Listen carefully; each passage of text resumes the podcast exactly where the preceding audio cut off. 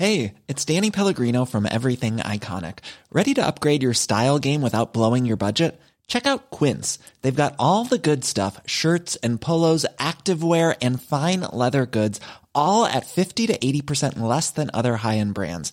And the best part? They're all about safe, ethical, and responsible manufacturing. Get that luxury vibe without the luxury price tag.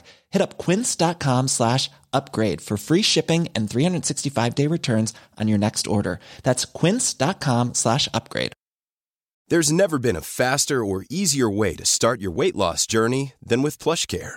PlushCare accepts most insurance plans and gives you online access to board-certified physicians who can prescribe FDA-approved weight loss medications like Wegovy and Zepbound for those who qualify.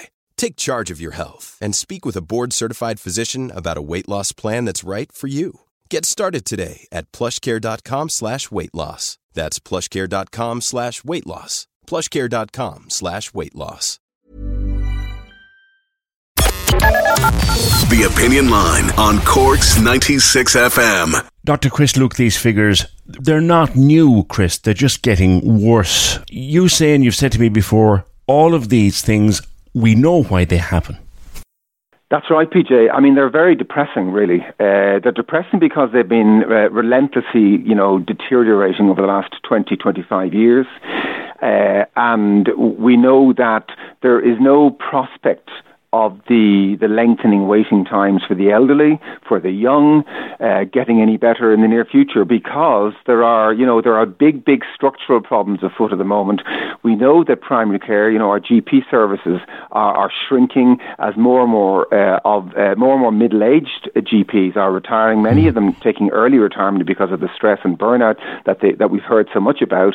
Uh, there are also many other issues that drive uh, our, our emergency over emergency department over overcrowding. You know, we've all heard this this mantra. You know, if you're being when you're being discharged from the hospital, or if you have any problems, Mrs. O'Reilly, just pop down to the A&E department. Mm. And that, for example, is a massive driver. We we seem to be the the, the, the follow up automatic review service for every single other service in in in the health system, which of course can't continue.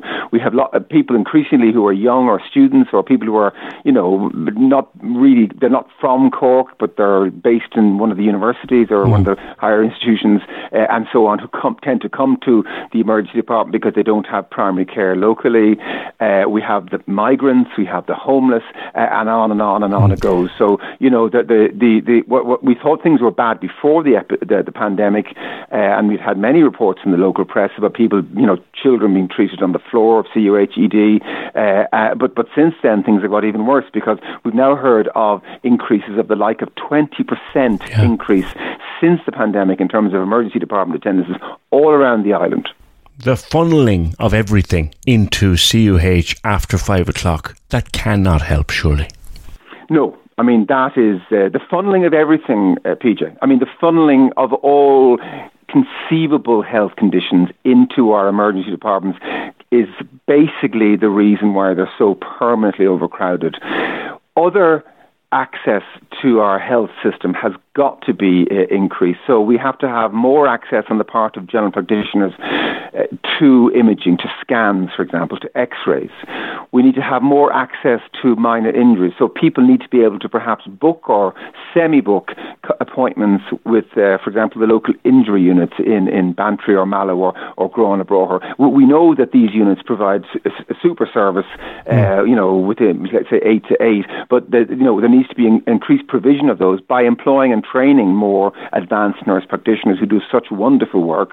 But we need lots of other types of access. We need much more access, for example, to oncology patients. You know, oncology patients of all patients mm. should not be directed back to an emergency department if yeah. they have an issue after their chemo. They, they need to be able to go back straight to the oncology ward or the oncology specialist nurse or the oncology clinics, uh, and, on, and on and on it goes to put it mildly, it's extremely exasperating for the emergency department staff all around this country and all around this city who have to constantly uh, review or pick up the pieces after, uh, you know, after patients who have been discharged from the, the same hospital or another hospital recently, uh, and they're being they're told, you know, routinely to come to the emergency department. I, I don't know if people appreciated that. It's simply unfair yeah. on the patients to have to, you know, re- reiterate, repeat their story umpteen times to a new nurse, a new doctor, a new nurse, a new doctor, you know, every sort of 15 minutes or every hour or so, uh, when they're, all their details, all their treatment uh, information is up the house, you know, in a clinic or on a ward.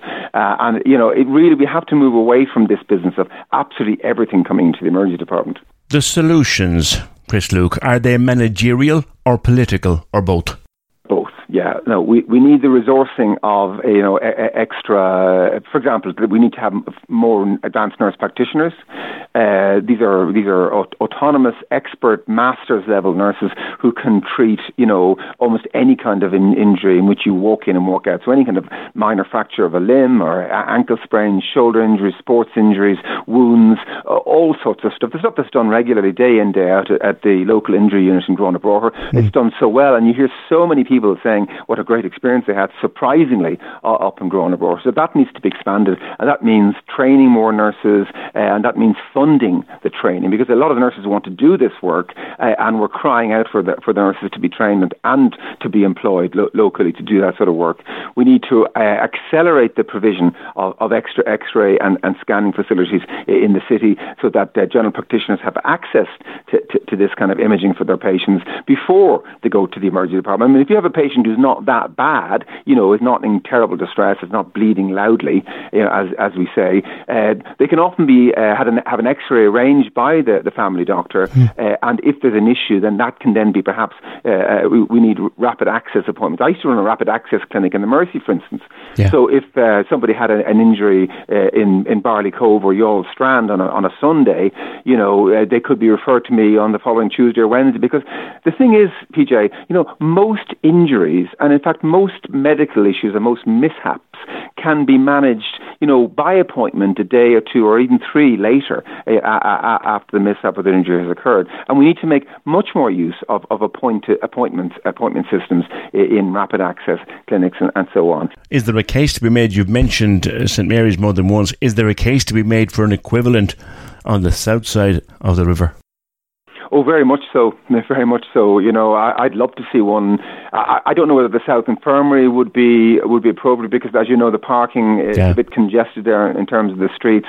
But you know, we we can all imagine uh, the sort of polyclinics that exist increasingly uh, around, let's say, uh, the Mahon area. There's the space there, and that general direction. There's lots of, of pretty fancy buildings out that way, and, and and you know, brand new facilities and buildings going up the whole time. I would imagine something uh, in in that general direction, or, or even perhaps Frankfield or somewhere like that. Uh, and I think that that would be a very very welcome development. But uh, you know, as I say, we just need a bit of imagination, PJ. We need a little bit of funding that's targeted, and uh, yeah. you know, I, I think with a bit of constructive planning, uh, you know, many of these issues, many of the overcrowded uh, departments could be decongested.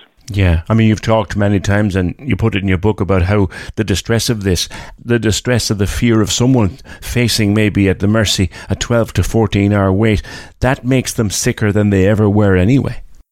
Yes, and and somebody said to me very ironically today, it had to be very well to endure a wait in you know in the regional, as they used to say uh, about Limerick. Somebody was from Limerick was telling me that that they, you know they dreaded their dad going into the, into into the, into the hospital in Limerick, um, and you know absolutely, I have I mean I have friends keep telling me that they dread their their their elderly parents being referred in to any A and E department in, in Dublin or Cork or Limerick or Galway or wherever.